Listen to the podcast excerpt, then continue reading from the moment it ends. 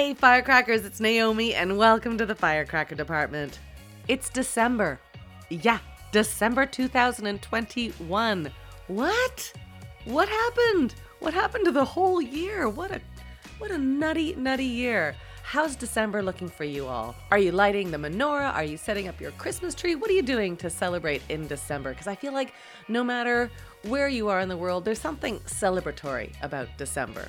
End of the year kind of feeling. I have to just give a little shout out to a friend of mine, Tal, who I work with in my acting class. Gosh, we just had the best chat last night. So we're working together in our acting class and have gotten to know each other a little bit more. And last night she was asking me about my parents.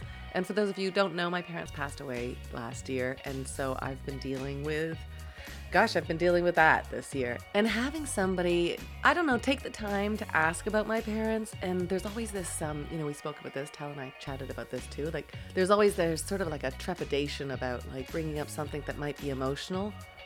And then as Tal said, like, who cares? So it's emotional. You know, I don't cry all the time when I talk about my folks, but it definitely is, you know, there's grief around my memories because I miss them so much. But there's also, I kind of like this grief. it's a weird thing to say. I kind of like the grief that I have because that's how much I loved them and loved them. And having somebody like Tal, who's just such a beautiful heart, ask me about them is just uh, it's fantastic giving me a space to remember who they were and share who they were with somebody else who had never met them. It's just a real it's just a real gift. And as i move through this new world walking beside around within grief it's helpful to talk about people that i miss because it sort of keeps their memory alive in my own heart. How are you all doing with folks that you miss?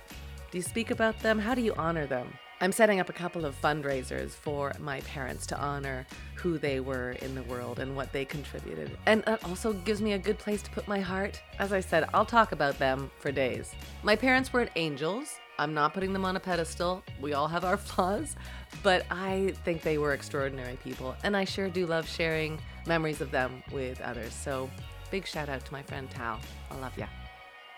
And now it's Firecracker Department Real Women's Network Spotlight Time. As you know, we've partnered with Real Women's Network, an online streaming platform that showcases women filmmakers and content creators from all around the world. Once a month, I get to sit down with one of the Real Women's Network creators, and this brings us, right this moment, to our 13th Real Women's Network Spotlight guest.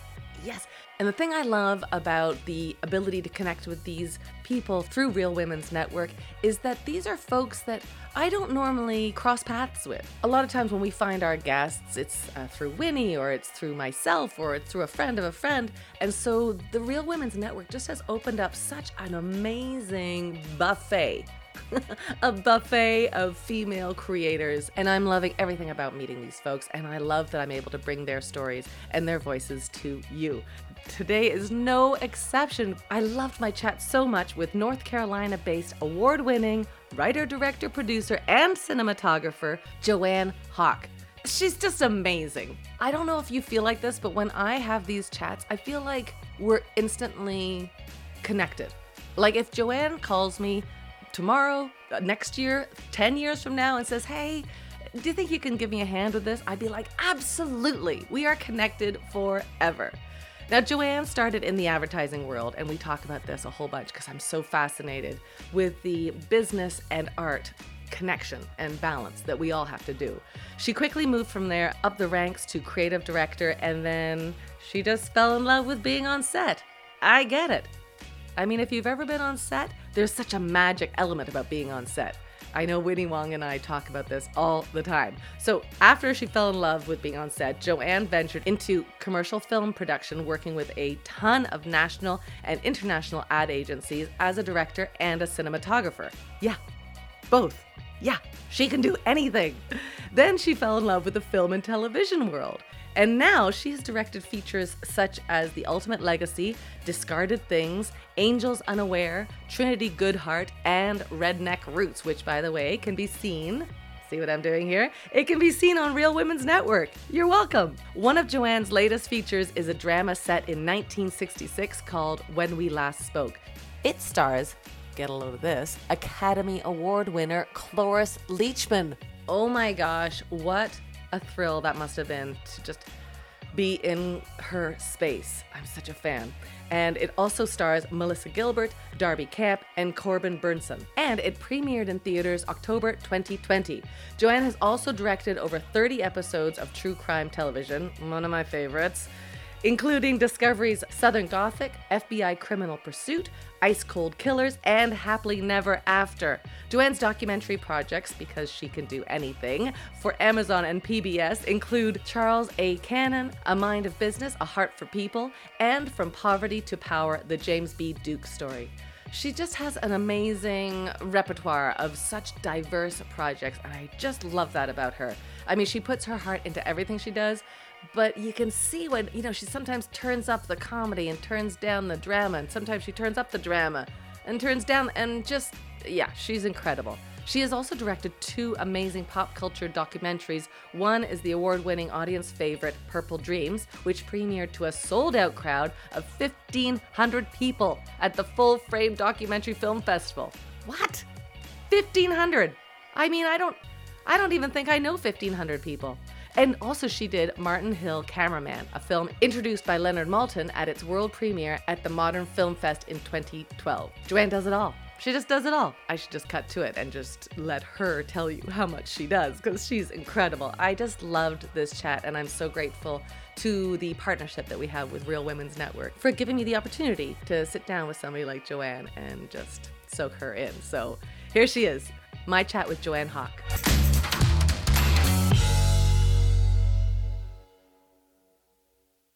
This is it, Joanne Hock, everybody. Hi. Hello. I wish I had a bunch of people here that were like, way, yeah, whoa, it's Hock in the house. Looking forward to this. It's going to be fun. Where are you in the world? I'm in North Carolina. Can't you tell by my accent? I have been to North Carolina. We did a comedy festival there and we loved it. The people there were fantastic it's it's a very um it's a good word gracious state. There are lots of kind people there are lots of narrow-minded people. It just depends on what part of the state you're in but it's beautiful. I, I can be at the beach in three hours in two hours. I live in a large metropolitan city. It's one of the top 18 size cities in the country so it's it's growing. I have a good film community so i feel like it's a good place for me. I, yeah. Have you been there a long time I have went to college in North Carolina and then ended up working in the film industry here. Should have probably left for LA or New York, but was having too much fun and decided to stay and stick it out. And I think now, after all these years, I'm finally seeing what I wanted to have happen happen within my career and with what I was hoping to do all along and that's to create indigenous programming and productions that are relevant to me but also can work here in, in, my own backyard so i've done a lot of work yeah. internationally and uh, just got back i was in texas and new mexico and colorado uh, for the last three two and a half weeks so i'm home and it's nice to be back home and I, I go wherever the projects take me but north carolina seems to be home it seems to be where i found my footing. I get it. Yeah. yeah. I looked at your um your IMDb and you are prolific. I think you've made a movie almost every year since you started your career. I've been busy, that's for sure. Yeah. I, I tell people I've never worked a day in my life though. I've put right. in some long hours, but it's not really work, even when it's intense. It, I just love it. Yeah. Any day I'm on set is a good day. I get it. I feel the same way. What what is it about set that you're that you love? Like what's like for me it's the people, like it's having discussions with like the boom operator and the craft folks and finding something that brings us all together. What's it for you? I like the collaborative spirit of everybody working yeah. together in tandem to get something done. And I have to confess, I like being the big cheese on set. And sometimes I'm not. I've actually operated on some big movies and gone in and done things where I was just camera operator, uh, which is yeah. a fun learning experience. But then I'm over there going, hmm, I would like to yeah. do that, do that differently. So I love working with uh, talented people. I like to hire people that are much smarter than me to work with me on these productions and then a collaboration along the way to make it the best it can be with the budget and the times constraints and all the things that are kind of hemming me in sometimes. Yeah, I totally get that. You said that you're now in a place where you know, like you feel like you know what the purpose is of your your role as a as a filmmaker. Mm-hmm. Can you take me back to like 2005 because you started out in cinematography, right? Well, actually, I started out as a copywriter for okay. ad, ad agencies, yeah. TV stations, and then moved to uh, writing and producing and you know dotting your i's across your t's and produce tv shows and things like that. And then i went to an ad agency and i liked that. And i was a writer producer there and worked my way up to creative director. But a lot of the projects we were doing was very much the same. Right. production company reached out and said you've been directing some for your ad agency. Would you like to direct full-time? Like, yeah. Yes so please. i left yeah and it was so much fun because it opened the door to a lot of different types of projects documentary projects feature films television shows episodics as well as commercial and corporate work. So i do a little bit of everything. I don't specialize in one genre or one mm-hmm. niche. I, I really like to be purposeful and i have right now and i had a, a producer meeting earlier this morning and i said this this this and this are all in the air. I feel like I'm juggling flaming bowling balls, and who knows? All of them may end up on the ground, burn out, yeah. or they all may happen at once, and then I'll be in big trouble. But it's that's the nature of what I do.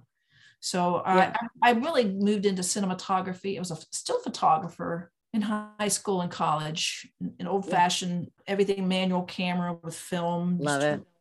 Load my dark room.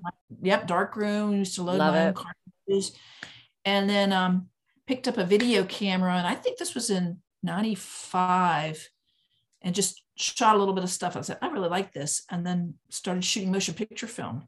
So I really cut mm-hmm. my teeth on the old school way of you had to get the exposure right. You had to know what yeah. colors and frame rates and flicker. And so I was one of the first women cinematographers, to my knowledge, on at least on the East Coast right. back in the mid 80s mid 80s, early 90s. Yeah, I mean, they're still pretty rare now.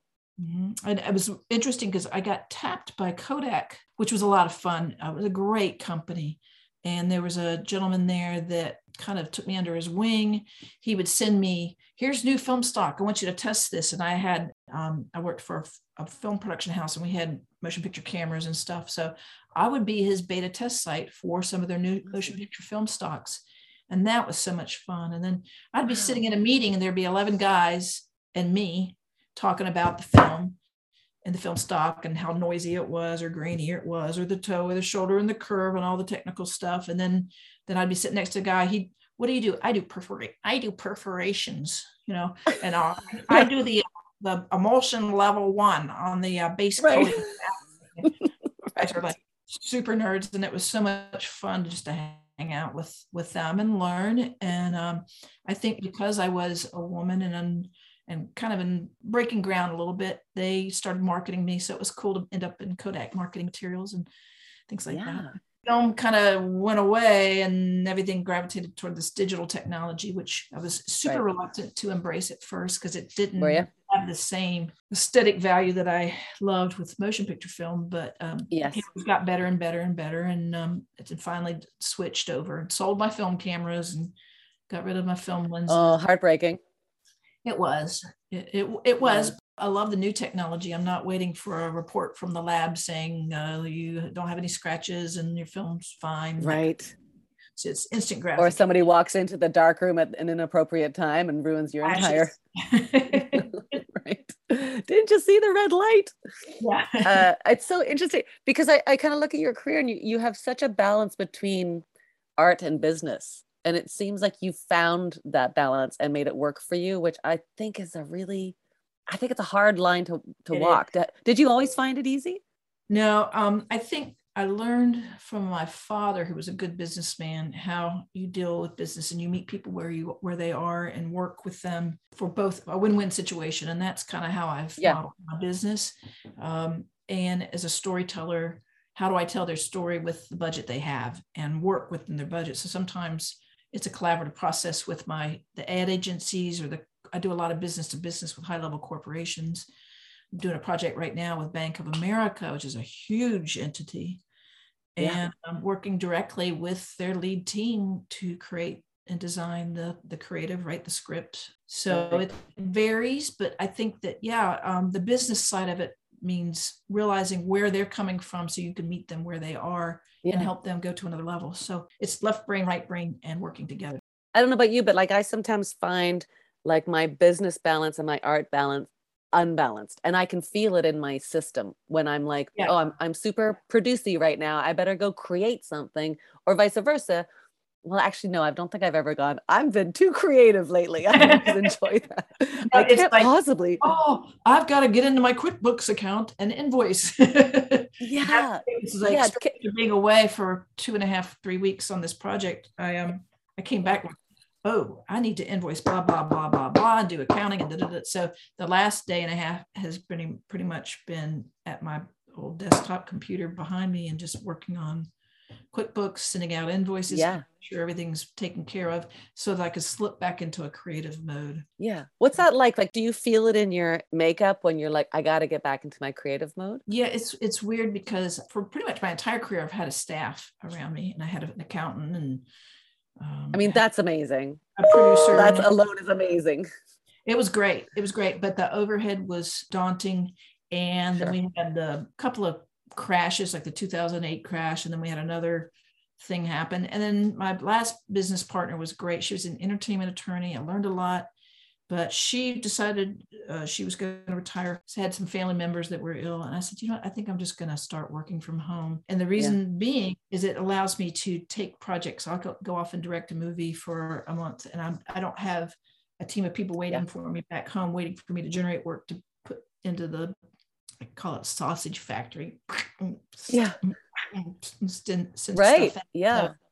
And I don't have to take sausage factory stuff anymore. I just take projects that I think really appeal to me on on many levels. And and there's I, I like working with companies that have integrity and companies that Yeah. have good standards.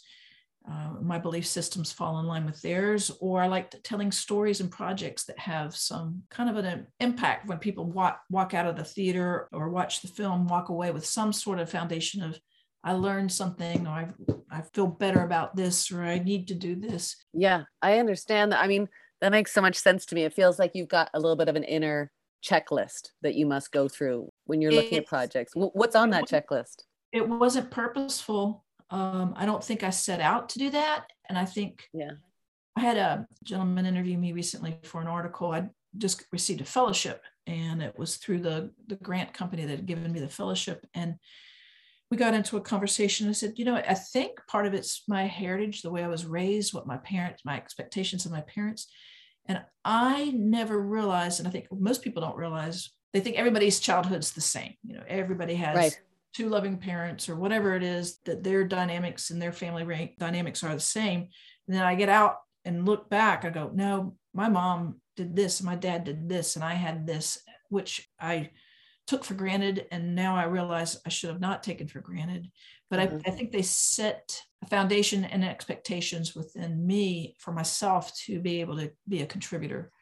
And that's a big Uh-huh. part of it too, is what are you giving back? It's not just what are you getting, but what are you giving back? And I found that to be more rewarding than than anything. The Yeah. fact that I've created some projects and some stories and things that are um, that help others. So that's a big part of my my mo. Was there a tipping point that you went and realized that that is your your mo? I think it was when I it was in my early 40s. It it took a while to get there because I think I was just in my own little world in my own little head and pushing Yeah. down this road. And then all I think it's called 20s and 30s. yeah, maybe so. Like, "Ah." Yeah, right. and it was a big it was Right. it was a party and it was work and it was all just for fun and games and and then i realized it kind of sheds light on the gifts that you've been given the gift of health the gift of storytelling whatever Right. gifts they are to you know be able to give back and i and I, it's, um, I don't want to get preachy or anything but i feel like that's why we're here if we're not really helping others then then what is our purpose in life so Yeah. Tell me what you think about this, but I think it's also finding what your purpose is in order to be able to give. Like mhm. I feel like you've really locked into the thing that is going to fuel your ability to give back. Absolutely. It's interesting because I remember working at a shelter and, and helping to feed the homeless. And, and it really was, it's cool. You know, you're standing there and you're serving food and making sure that they're they're being helped. And then I realized, but if I make a film, I can impact a hundred times more people. Right. So I, I, made a film for that shelter. And then I was like, okay. wow, that worked. It helped them. And I could still go stand in line and serve food because that's where I'm studying and figuring out how I tell the story. Yeah. But telling the story was a greater impact. So that was part of oh, what I was trying to do. I love that so much. You're addressing it on two levels. Like you couldn't tell that story from the outside looking in, mm-hmm. but you also couldn't tell the story if you weren't a filmmaker. Like you needed both those skills. Mm-hmm. Yeah. It, it's, it is a um, kind of this convergence of all these different things yeah. Together to, to give me those skills to do these stories. And some are, yeah. some are feature length documentaries. I've done several of those. Some are short, uh, little short films depends on what the project is and what the needs are but i always kind of go towards those kind of projects personally yeah and i don't get caught up in the i spent 22 hours doing this i'm going to bill for that it just right. god takes care of fools and filmmakers and i feel like I don't know. I don't know I what T-shirt that's from, but it's fantastic. I, I, fall into both those categories. Full. Yeah. which one's on the front of the T-shirt? Which one's on the back? You, so, you know, touch and go. Flip a shirt around depending on how the day is going. right. That's right. Maybe you flip it inside I, out, and then it's it's got a whole other thing on it too. It's a whole other thing. Absolutely. I, I mean, I'm so on that same page. I, I know it's not always easy. Like if you choose a life of pursuing any kind of art, we're not, it's never going to be easy. It's never going to be like, oh, start here, end there, super easy. And so looking at the trajectory of your career with like starting in in copywriting and then in cinematography i think there's a lot of people that want to transition you know mm-hmm. like make those transitions of being a copywriter with dreams of directing can you tell me a couple of moments where you were like pushed through the door that wasn't easy to open? It, no, it wasn't. In fact, I came up against a lot of stuff when I first started directing because and and operating camera. Um, yeah, kind of a man's world. And I remember I was in a post production session at an audio house, and an older gentleman that would work that was working in the industry for another company came up. We're standing in the lobby, and the TV commercial came on that I directed, and he goes, that looks pretty good. And I said, well, I, I directed that. And he goes, well, who ran camera? Well, I did. Well, who directed? Well, I did. Well, who, who ran camera? I, he could not get in his head. Couldn't understand.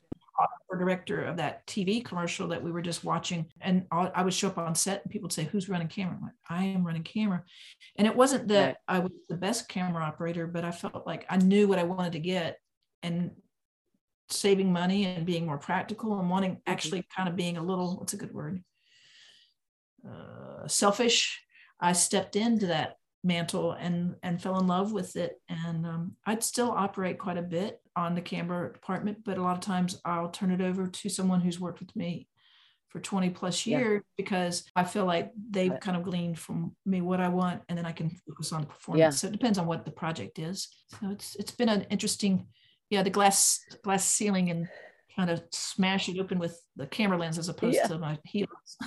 Yeah. Well i mean i've given up heels a long time ago so yeah, you have to have something else available. No any clothes in my drawers that's for sure. Uh-uh. No. Like was there times as you stepped into owning the title of being a director because that mm-hmm. was something that like people sort of said hey why don't you direct? And then you had to kind of embrace it. And mm-hmm. i think that there's a level gosh, I don't know about men if they feel like this, but I feel like there's a level of, you know, fraudulent feeling of like, do I deserve this title? And mm-hmm. I'd love to hear about how you got over that, if you felt that at all, or how you got over that that feeling of the like a feeling oh, like an oh, imposter. An imposter. Yeah, it was interesting because I did start out on smaller projects, and then the bigger projects I would hire directors, and so I'd be standing by as a creative from an ad agency, watching the directors work and I gleaned from them, and I'm like, I don't oh, yeah. how they manage this or how they manage the set or how they're communicating. Oh, I like how they're doing this. Oh, I don't like this. And then I had a, a boss that was uh, supportive. And so I went to a couple places. I went to Maine workshops in Rockport, Maine, and I worked with, um, his name was Billy Williams. And he was the director of photography on Gandhi and won the Academy Award yeah. and he did Lion in Winter with Katharine Hepburn. And oh, I was one of 20 of his students. I was the only woman. And I thought, boy, I'm just going to get beaten to death here because these are guys, you know. They right. were so gracious, and he was the proper British gentleman, and he spent so much extra time with me because I think he not run into a lot of women doing what what I was doing, and was really just super generous with his information yeah. time. And he'd worked with the best of the best. I mean, he'd worked on movies with Faye Dunaway and, as I said, Katharine Hepburn, and just the classic, classic um, cinematographer. So having that, and then I went to Sundance Producers Workshop and worked with Steven Soderbergh and believe it or not, Harvey uh, Weinstein. Never um, heard of them. Never, never heard of them. right. So it was it was great. I was able to attend and go to places where I had an opportunity to be around the people that were doing the the pinnacle, the top level work time. So that was really great. And I really truly feel like I've been at the right place at the right time and just happened to be in the wrong state, again, North Carolina, but felt like I was not willing to leave. And then I had a mother that I loved dearly that I ended up not wanting to go too far away from. She had dementia and it was a 10 year yeah. battle with Alzheimer's. So I stepped away and did two movies out of, out of state but had good caregivers with her while I was away. But you know, I did did miss her dearly, and yeah, I know that she would have wanted me to go on those projects and go away for the yeah. time I did. My mom was in the same boat. She had dementia for the last ten years of her life. Yeah, and um, slow goodbye, the long goodbye that is just so painful. But I had a woman that was such a great caregiver for her. She'd bring her out to set. So mom was with me on set. Oh, amazing. She didn't even know who she who I was. I remember, what are you waiting on? Why aren't you shooting? And I'd say, I'm waiting for the light. She goes, the light's nice. Amazing though, because they say like, you know, with people who go through dementia, that the things that are like most um, relevant or most strong in their hearts are the things that persevere as mm-hmm. as that illness progresses. So the fact that she was able to still enjoy you regardless of knowing regardless who you were. Who she didn't quite Adam's house cat, but I was uh yeah. yeah. so what were the some of the tools that you you gleaned from those relationships like when you were at Sundance and working with the people that kind of mentored you? What were a couple of the like every time I make a Joanne Hock movie I'll always do this that kind of thing? Wow. Great question. I, I've never been asked that before. I think the persistence, patience, and perspiration kind of a thing that everybody that yeah. I ran into, even Soderbergh, and you think about his great successes, he was relentless, and you just have to be unstoppable. You just have to keep at it. And I think too many people stop. Too many people just talk about what they want to do, but they never do it. Yes. And so I think that's part of crazy. unstoppable and just step into it. Step in without a net. If you've got what it takes, then then you'll be able to keep your head above water. And if yeah. you drown, well, then you drown. But you know, if I, I know too many people that have these dreams or so-called dreams, but all they do is talk. I love them dearly, but some of these folks, i have heard, and and then and then I've heard that story yeah. 20 times, and you haven't done it yet. And so you gotta yeah. gotta just step out on faith and hope that uh, you can do it. And it really does take a major sacrifice. I know a lot yeah. of people in this business do not have families. I do not have a, a family. I don't have children.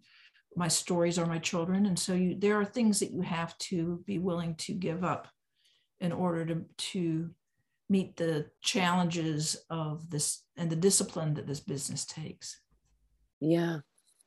Where did you get that from? Where did you get that nugget? Or who, who gave you like a kick in the pants and went, step in? my I would say my mom. I know that sounds really strange. Yeah. She believed in me 100%. She and she was one of those. You don't need to get married. It's like whose mom says that, right? Yeah, but isn't that a great like when you realize you don't have to get married, you don't have to have kids. I don't have kids either, but like that was a huge revelation for me when I was like, wait a second. I never you know, had like I mean dreams of me in a wedding gown anyway. Um, I did get married briefly, and that was um, it was okay, but and if we're still friends, but it was not what I needed nor what he needed. And yeah, story short, I'm I'm in a long-term relationship now, but it's it's totally different. And I think that the consistency of hard work and then being in a relationship where the partner understands that this is what it takes to have this kind of career. Yeah, that's a I'm- huge. I'm gone for months at a time sometimes. But you reinvented it. Like it feels like along the way you have invented the world you wanted and needed. Was that conscious? I think it evolved into something Right. that I wanted and needed. I did not know when I set out to do this that it was going to end up here. I knew when I was 12 years old I wanted to work in film, but I didn't know what. I did a lot of eight millimeter animated films. At eight years old. When I was a little kid, I was in into it, Wow. and when I was four. I think I had a Kenner Give-A-Show projector, and I just fell in love with it then. But uh, Wow. there's a little bit of a, a backstory that my grandfather worked for Warner Brothers his entire career, and so No he managed big, big, big movie theaters in Pittsburgh for Warner Brothers. And that's when the studio systems owned the theaters. They'd make the films that went out to the theaters. And then that was kind of a monopoly at the time. And so he was in Pittsburgh, 5,000 seaters. They'd have vaudeville acts.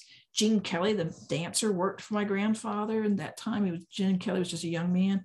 And I remember hearing all these great stories about the movie industry and the movie business. And my dad grew up as a latchkey kid rather than going home. He went to the movie theater and sat daily. He even flew his little, he had one of those mechanical airplanes on a wire. Yeah. By Yeah, that yeah. theater. Um, so I heard all these stories growing up. And so by the time I was nine, 10 years old, I knew I wanted to do something in the business. By the time I was 12, I was adamant about it. And I loved art and animation and did, did that for a while. I loved writing. I loved the creative aspects of it. So I think it's just been ingrained in me since since a young I was a young kid. Yeah. Yeah. I don't think you had a choice. It sounds like like this was the only life that you could have led. It's almost like destiny, but yeah, I think if I anything else, I would have liked to have been a veterinarian, maybe. Yeah. But, Do you have animals now? Uh, yeah, I do. I have two two big rambunctious dogs. I'm highly allergic to cats. I love them. I had three at one time, but I got bronchitis all the time, and I was No, you couldn't sick. have been you couldn't have been a vet, Joanne. No, you would have gone have been a vet. bronchitis all the time. So Yeah. you've done well. You've chosen the right Yep. path. so yeah. This I always try to have one or two dogs in my movies. Yeah. Oh When gosh. It, sh- it should be called Save the Dog, not Save the Cat. they say save the dog movie. Yeah. So now stepping into like writing more, what what was that like? Because it's a way more isolated experience than something like is. directing or it it's interesting i've always had a lot of visuals in my head and then transcribing them into story and picture so i write for the screen but i i don't think i could write a novel if i tried writing for the screen is totally different and i started out as a copywriter back in the early 80s and then evolved into to writing and directing movies and i have several projects that i've written that i'm hoping to get off the ground and i would will hear something about a big project coming up probably in a month or so. So Yeah. writing is yeah very solitary. I like it though, and sometimes I'll look up and I went, wow, five hours just passed, and I have no idea. wow. I have Yeah. no idea where that time went, but here's the result. You know, it's pages of of work, and I'm one of those write first, edit second, rewrite, Yep. edit, rewrite, edit, rewrite, edit, and then that's kind of my process. And so it's it is very um, absorbing as far as the process and and I don't think that it necessarily would work for others. If I wake up at two o'clock in the morning and I can't sleep, I'll get up and write. Really? I'll- You're one of those be- writers. Yeah, and I I can't mandate oh from nine until three I'm going to write today because some of the other there are too Right. many things that come in and bombard you and pull, distract and pull you away. I have to write when I I'm motivated to write or when something is truly inspiring me to write. And Yeah. a lot of times uh, it's in my head first and then it goes into my fingers. So I live in my head. I've always done that. People will have conversations with me and I forget what they're saying because I'm living in my head Yeah. conversation. I can tune things out like nobody's business. Uh, just I mean, that's a skill. all that noise, it goes away. And and then Yeah, that's I yeah. feel like it's a, a blessing for what I do. well, especially with the noise in the world. There's a lot of noise when you're on set and and for Yeah. some reason I don't hear it. It's just unless I need to hear it, but it's it's just part of the world that we live in. It's a very noisy, busy world. Oh my gosh, there's no silence. When's the last time you found silence? Right there. Thank you for that. That was the last time for me too. this trip that I just took, where we we went to Denver and Dallas and New Mexico, I chose to drive because a I have a lot of camera gear and lighting, and I wanted to take my own gear because it's easier for me to manage, and b I wanted to get out of my COVID bubble and just mm-hmm. see some of the countryside, and it was spectacular going through Kansas. There are so many of these giant windmill farms and those those windmills yeah. are spectacular and they just rotate so slow. There were two vehicles and there were three of us so a lot of times i was by myself in that car with my thoughts watching these windmill towers and listening to music and just being quiet and being alone in my thoughts. And that was just it was like a respite. It was a vacation on the way to work. So yeah. Uh, you know eight yeah hours in the day looking at that kind of stuff and it was super spectacular. Like yeah, yeah. it feels like you've um you've kind of taught yourself the lessons you need to learn to be where you are today along the way. Like it feels like every every credit like i'd love to go through some of your credits and know the lesson that each movie taught you. It feels like you're self-taught. Like what was the lesson from like one of the first things like like crossroads charlotte or trinity goodheart or even like I mean, the movie that I watched was Redneck Roots, which is one of your earlier directing. What was the lesson from that time in your life, from those directing uh, um, projects?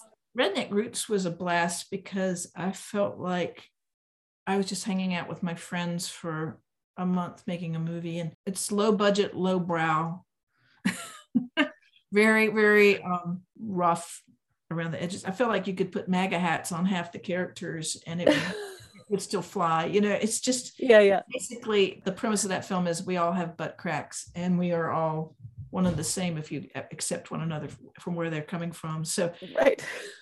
And, and there's some deeper messages in that film that are so buried that maybe people don't get them but it was a joy to work on and be on set with my cast and with my crew and people today still talk about how much fun they had working on that. Now yeah. that was a really my entree into directing a feature film. And then Trinity Goodheart was fun because I was working with a young, very talented young actress, and I had James Hong, who was probably one of the older, old, most mature seasoned actors in the world. His IMDb credits were like 450 credits long. And so here's this young, young child and a 90 year old. And then I had Eric Benet, who's a very, very talented singer songwriter, but I did not know much about his acting skills. But I knew he could pull off the role. And we had some good sidebars and some conversations and worked everything through. And what I learned from that is everyone is a contributor. So Mr. Hmm. Hong, who's 90 years old, was running scenes with my 12 year old. It was fun for them to just step off set, rehearse, yeah. work through some of the minutia while I'm framing shots and working with my you know, to get everything into the production. And they come in and they would do their rehearsal for the camera. And I was like, this is spot on perfect. So that yeah. everyone can really bring something to the set. If you accept and welcome the gifts of others, then sometimes those gifts multiply mm. in so many ways. I love and Eric that. Benet ended up getting uh, nominated for like best NAACP Black Actor of the Year, and he was up against, up against Laurence Fishburne. I'm like, oh my gosh, and Eric's not an uh-huh. actor; he's a singer, but he got nominated with Larry Fishburne. Um, that's pretty telling. I yeah. thought that that he did a great job. Yeah. And I, I'd asked him, I said, "Why don't you do more movies?" And he said, "I've been on a lot of movie sets, and I just didn't like what I was seeing, but I'd come back and work with you." So that made me feel. Uh, that's a pretty great compliment. He was married yeah. to Berry at one point, and I think he'd he'd probably seen what I would call some of the more I guess heavy laden that side of the production, which I, I can't abide. I just I'm not into kowtowing to people's talents. Everybody's equal no. on my set. You know, we're all contributors, but I'm not big into celebritydom and things like that. No. expect everybody, whether it's the PA that's bringing in the cooler waters or it's the yes. boom operator or if it's a lead actor that has millions and millions of dollars in the bank. We're all the same you know? Agreed agreed. Then then moving on then what, what did you learn from something later on in your career with happily never after? Because that was more of a series. It was well those those are were fun shows to shoot because we were murdering people and doing real i mean it feels like quite a departure from redneck roots to oh, that. I mean and we we bludgeon people and stab and rape and murder and kidnap and it was anything that could possibly happen bad to somebody would happen in one of those shows. And uh, drownings uh, purposeful drownings and things like that. So where i really learned was from the stunt guys and stunt women. Uh-huh. and we had to do some crazy stuff. We did one show 10 days in, in alaska filming outside and the warmest it got was eight below zero and the only God. time we got out of the elements was to take a break for lunch. It took me 20 minutes to peel all my stuff off before right. I down to eat because we just were layered and bundled up. The stunt people were out there in the snow, rolling around, getting shot and killed. And we had this one woman that had to be barely dressed in the snow in minus eight degree, and we would we would time everything perfect. As soon as we cut, cut, get yeah. up, wipe her off. There's a lot of forward thinking and pre planning in order to work with weaponry, to work with stunts, to work with, um, and you know what, what, happened recently on the movie Rust. We were a very, very proficient team that had the, it down to a science as far as the types of weapons and how they were managed on set, the stunts that were coordinated. And the stunt people that I worked with were on major movies, which was great. So they brought a lot of their experiences to the set to work with me and it was great. So we'd say here's what we need to accomplish. How do we do this? And working through those physicality of it um, yeah. for the camera. How much prep do you do? Because i've seen some of the storyboards that you've done for your most recent project uh, child of the forest that i want to talk about in a second. But do you storyboard all the time? Redneck roots and trinity goodheart i storyboard every shot. And then i discovered sometimes I don't have enough prep. What I um, often would do is I, always create a shot list and then I have an overhead diagram schematic of here's the camera placement, here's where we're going, and here's what yeah. we're doing. And so everybody knows applies with a shot list. And then here's like, gotta have these shots. I'd like to have these shots. These are on my wish list. And how often do I get through the whole shot list for that particular day? A lot of times yeah. I'm having to edit in my head as we're filming to say, oh, okay, we don't have time. I can't get this angle or I can't do that. So it's truly one of those things I've never had, and I would embrace the idea of having a project where I really had more time and all the time in the world. I needed to craft the project, to craft the shots, to craft right. the performances the way I'd like. I just not had that luxury yet, but I think that's what I'm working. Yeah. Yeah. Do you think that happens though, even for like the big, big budget movies? Do you think that they have enough time? I feel like I feel like on every film set you're running against the clock. And I think the more money you have, the more ambition there is. So yeah, I, yeah, and the more complicated shots get. And I was watching. There's a, a new Ryan Reynolds, Dwayne Johnson. Is it Godot? Godot movie that just came out on uh, Netflix, and I was watching it last night, and it was very choreographed. It was like they this shot was two seconds long and it was from this angle, and this shot was two seconds long and this angle. I don't know how much time they had to do that, but it was very impressive in the editorial and how they put it together. And I thought that took so much time just to shoot that one sequence. Yeah. I don't know how they did it. Yeah. but it's it's, it's like I mean, you know, animation. It's like animation. You you know, you spend a. I have a friend that works with uh, Robot Chicken, and he spent like two days working on somebody standing up. So it's the right. same sort of thing, right? right? I did a film not too long ago called Women Last Spoke, and I had, I think they were eight and 10 at the time. So both of them were under 12. So no one could work more than eight hours. And we right. did turnaround time and all that. We're very, very careful and cautious about. And I remember it was an integral scene. And I said to the, my assistant director, I said, I need 10 more minutes, but I know that their clock runs out. And he goes, Yeah. And I said, I'm not going to cut camera. Can I keep working with them as long as I don't cut camera? I know that sounds really weird, yeah. but it was that kind of a, all right, that was great. Now let's do it again. Da, da, da, da. I know that was great. Let's do it again. Reset because I knew the minute I called or I called cut, they, they would have to leave yeah. the set.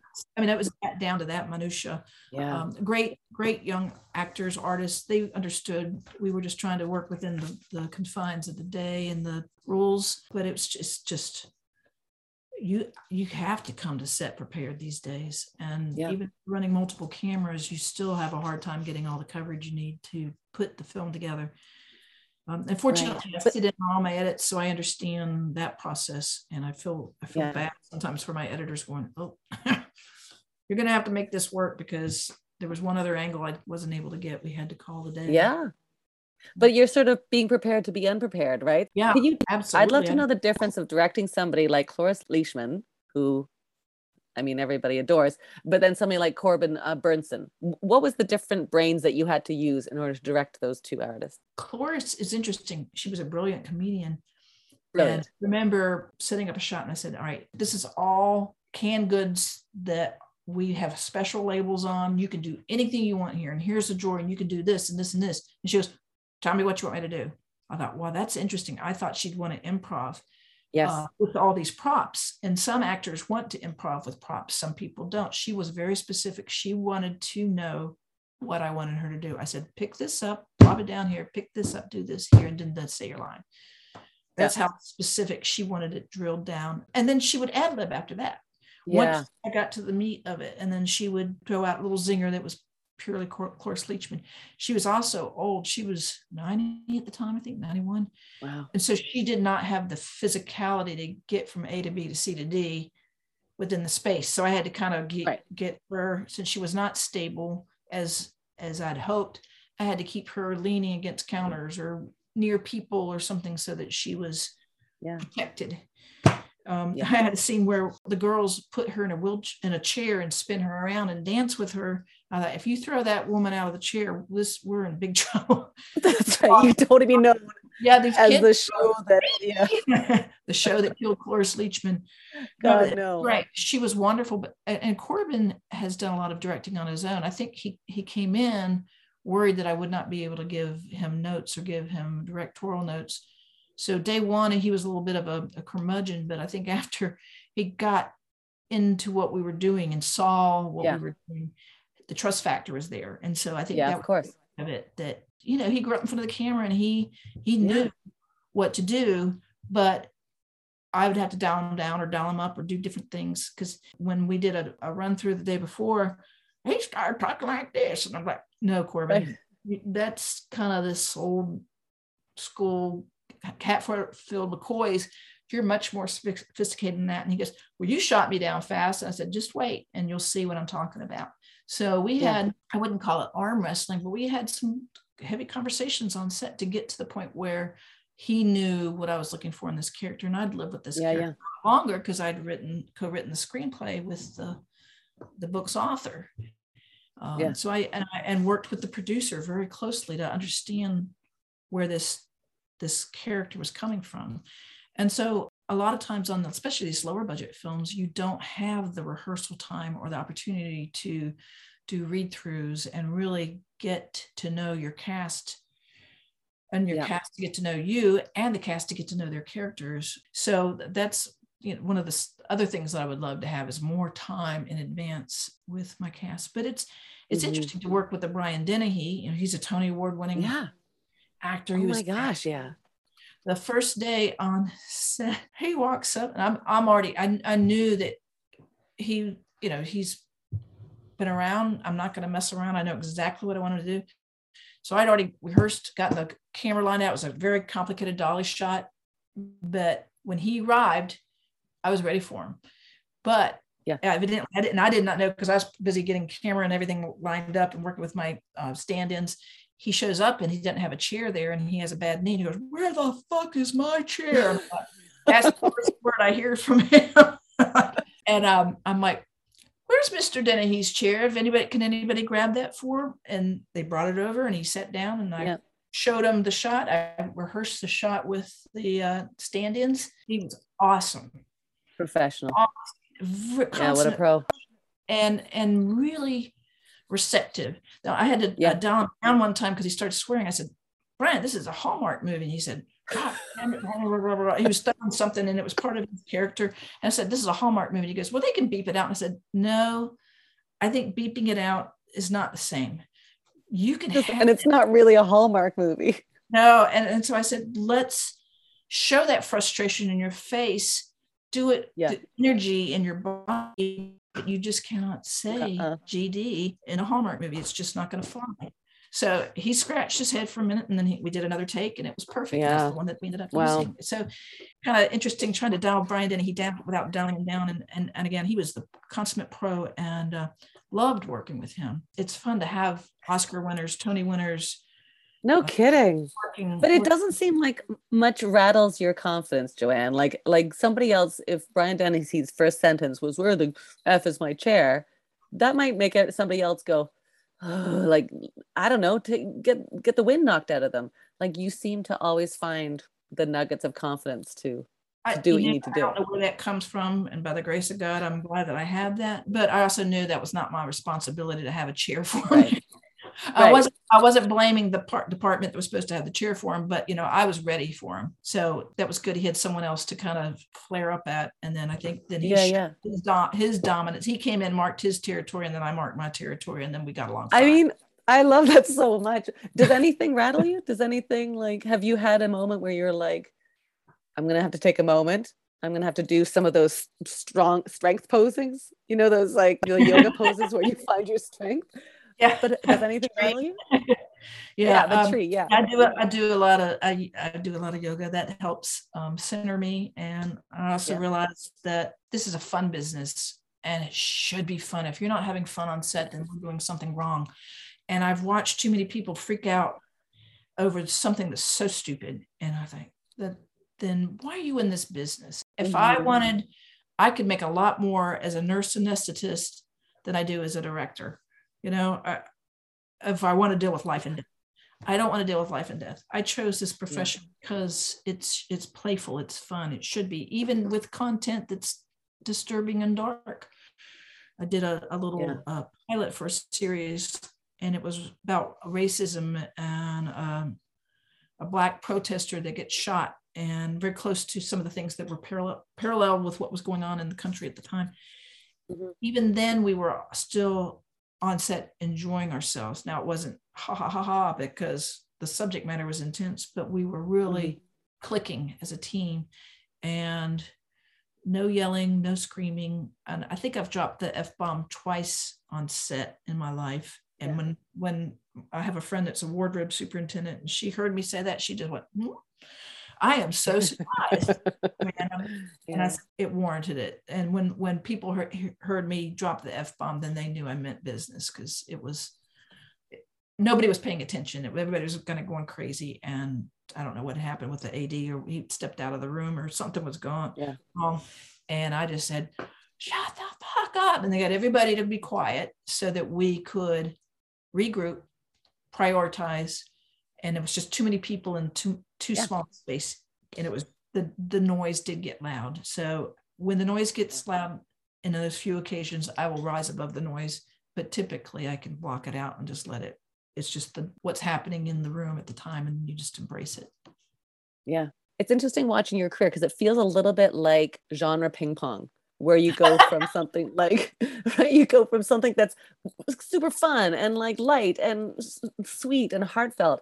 And then, like the project uh, Child of the Forest that you're working on right now is not that. Is that a conscious choice that you go, hey, I can't constantly do um, trauma related movies because it'll take a notch out of me, but I also can't do trite you know, unicorn movies, not saying that there's anything wrong with either side, but is that conscious for you?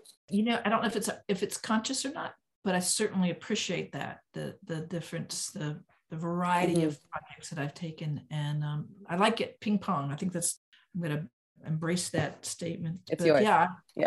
pong, um, dark very very very very dark content on some of these Yeah. true crime series to very very playful content with children and that's what i love about this business is that i'm doing something different every day and no no two days are Yeah. alike it may be purposeful in that life is like that it is light Yeah. and dark and i think reality is sometimes darker than i want it to be but i tr- tend to go towards the brighter lighter stuff to personally Yeah. Well, I mean, you like having fun on set. I think sometimes, you know, even with dark material, it's got to still, you know, you have to be enjoying what you're creating. You're you're you're artists. And actually, I, I- it's weird, but one of the, and I can't watch this movie ever again, but when I watched it, I, it's so disturbing. Seven with Brad Pitt and Morgan Freeman. Yeah, can't. There were some moments there where the, there was comical or Yeah. well written, well crafted lines. I'm like, I was laughing out loud. I don't know if it was the tension that was in my body being released or what Right. right. you can have great comedy within a drama or within a, uh, But that's life, right? that it's also saying like the the tragedy right next to the comedy. If you look at the most tragic moments, you will also see your most comical moments, probably.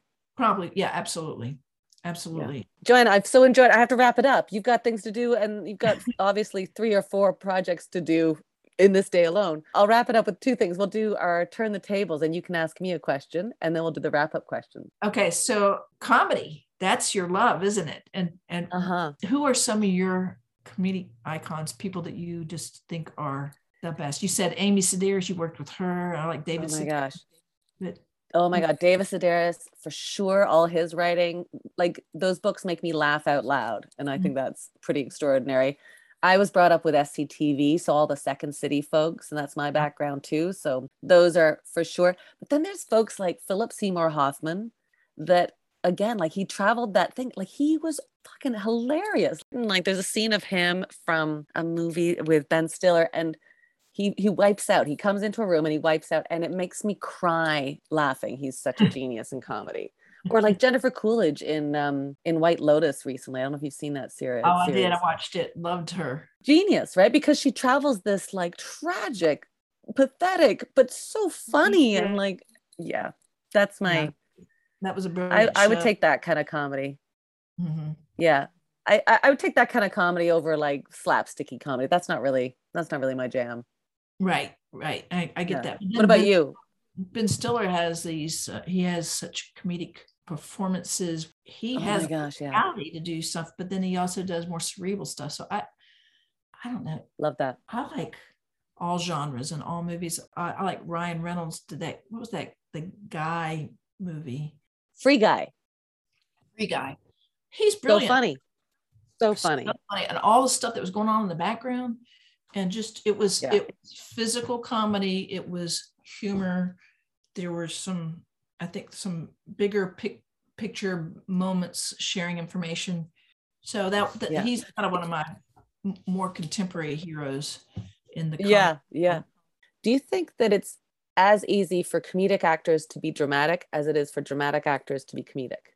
I, you know, it's interesting that you say that. I always feel like to make someone laugh is harder than to make someone cry. And I look at there's a, a new s- series out, and it's um Will Ferrell and Paul Rudd. Oh, the shrink next door. Yep, it's serious. There's not a laugh in it. And I thought, well, that's kind of a waste of their comedic talent, but it also shows that they're so versatile that they can do drama. And I look at Robin Williams, he was brilliant dramatic actor. Oh my gosh, yeah. And so you watch some actors that are dramatic Yeah. try to do comedy and they just can't pull it off. Uh, and I, I won't names, but I'm like, ooh, they need to stay in the drama world. Right. And they're one trick ponies. You know, they they have skill set and they're really good at it, but they can't slide over. So I think Why do you think that Um, is?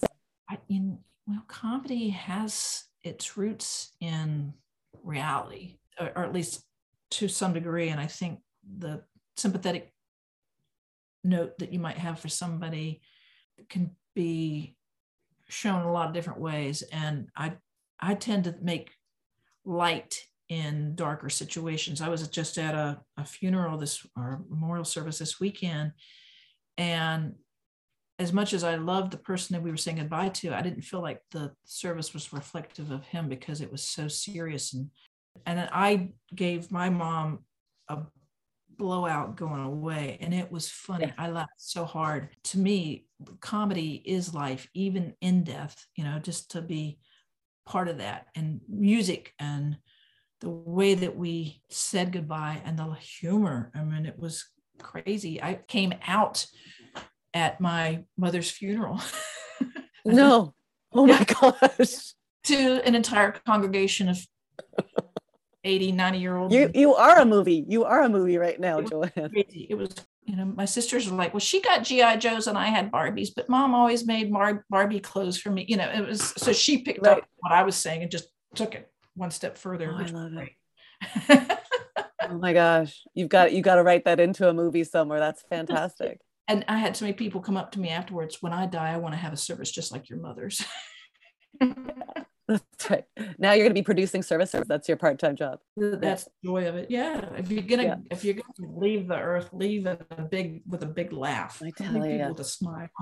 Yes, please. Oh my gosh. these are the wrap up firecracker questions. Okay. Uh, fill in the blank. To me, a firecracker is. you have to watch it to make sure it's going to go off.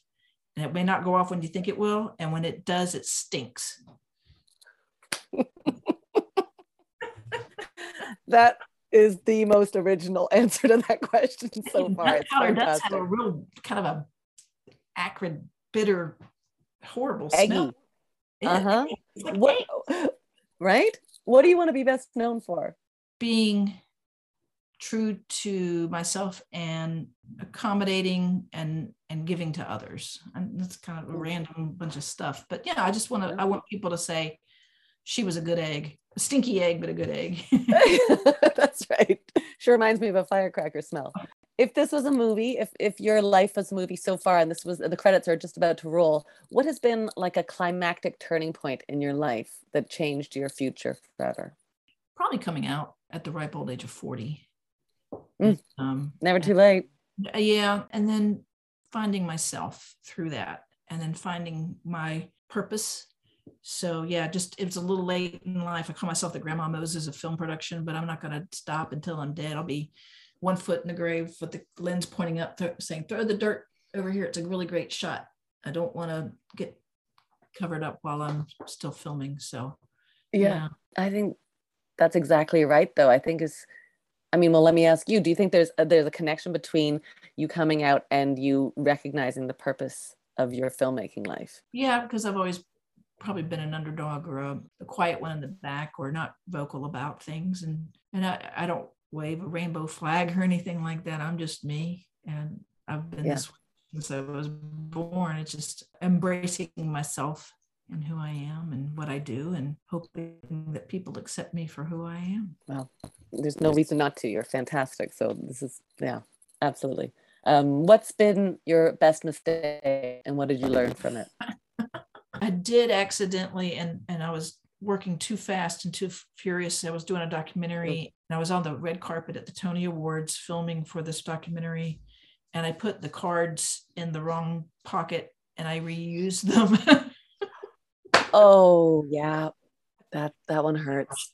but and and I realized that that was a horrible mistake. But I probably saved myself a lot of money because then I didn't have to get rights and clearances on all those. Good news, bad news. yeah. What's something that you haven't done yet, but you know you have to do? I want to go to Antarctica and Patagonia. I've climbed Kilimanjaro. I've climbed. I did the Inca Trail of Machu, uh, but Antarctica and Patagonia are way up on my list, and um, those are that's way up there. And that's not a film project; it's just an adventure project. So that's Not yet. I have a feeling. Not yet. maybe I'll write some story, and that way I get to to go sooner than later. I'm saying, yeah. Um, who's a firecracker in your world that we can shine a light on? I worked for this woman, this was years ago, and she's the one that encouraged me to direct. She's the one that let me go to Sundance Institute. She was my boss. Uh, Sundance Institute to the to the workshops, and then also to work with uh, Billy Williams, ASC and BSC. So she, to Laurie Garner, she was awesome, and she was Mhm. she was a glass ceiling breaker, and she just pulled me up right behind her. So was great. Beautiful. And lastly, what advice? What advice would you give a younger Joanne at even like at eight years old when you're like, I'm going to be a filmmaker at eight? What would advice would you have given yourself? you know, I wish I had when I was little Joanne. I wish I had somebody I could have um, asked to talk to. Um, I love mentoring people and uh, interns. I have interns that are working all across the country in film production. I feel really blessed to have uh, had a little role in, in helping them. And that's if I could tell anybody, uh, just get the experience. Because if you think you want to be, be in this business, just go try it out for a couple of days. Volunteer, go work on some Mhm. set. Get get your feet wet and see if you truly like it because you'll know within a day or two whether or not this is for you. It's such a Yeah. unique lifestyle and such a unique way of making a living that you'll know if if you gravitate towards it or not. And if you're doing it Yeah. for the money, you're in the wrong business. Yeah. Yeah. I- Well, I feel like you have some consistencies on your set, and the consistencies are that you love being on set, you're meeting folks where they are, and you're you're working hard, like you're collaborating, which is uh, I, I'm excited to see every single thing that comes out of your brain, your heart. well, I've got some some exciting things that are the those flaming bowling balls that are up in the air. If Yeah. I can get one or two of those off the ground, I will be so thrilled and uh, would Oh, and love to talk with you more about it. Those are those are. oh my gosh, let's do a follow up. I have two wishes for you. I hope that they all go, all your flaming ball- bowling balls go, but not at the same time. Thank you. That was my concern. Yeah. What I would do if they all happen at the same time, because um, all of them are very near and dear to my heart and all very important. I think they will be projects that I'll be super proud of. I'll just have to let it sort itself out because um, You're gonna need some more people Oh. in your boat. yeah, I'll need some more people in the boat. Yeah. Need a bigger boat. Yeah. Thank you so much. I know you're super busy. I really appreciate this time and I'm I'm I'm just really glad to be able to share your story with our community. I think it's a really important one. I think your your heart is really important to share with everybody. So thank you for this. oh, absolutely. This has been a joy to. You're so easy to talk with, and would love to have a glass of wine with you sometime. To be so. I know because I really would love to take you out for a glass of wine and uh, and chat. that would. Okay. All right, all right. I'll get the third. Okay, we'll keep going. all right. Bye, Joanne. Have a great day. Thank, Thank you you. Bye bye.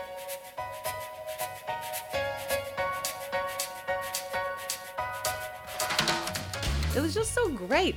Every time I sit down to have chats for the Firecracker Department podcast, you know, I prepare and I research and I always get a little nervous. And then there's always like a, a millisecond where I'm like, I'm going to cancel. I don't know. why- Is it my nerves? I don't know. But then I dive in, obviously, because I can't go around canceling my life. And I have a chat like I did with Joanne, and I'm like, oh, this is why I do what I do. Because not only am I inspired, but I know, I know that you're all gonna soak in some Joanne Hock and feel that inspiration as well. I just loved talking about her projects, like the one she has in development called Child of the Forest, which is a seven part limited series based on the book Child of the Forest. It looks incredible. It's a true story about a child that evaded the Nazis and survived alone in the woods for two years, evading capture. Incredible story. She ultimately survived and became one of the greatest living witnesses to the Holocaust.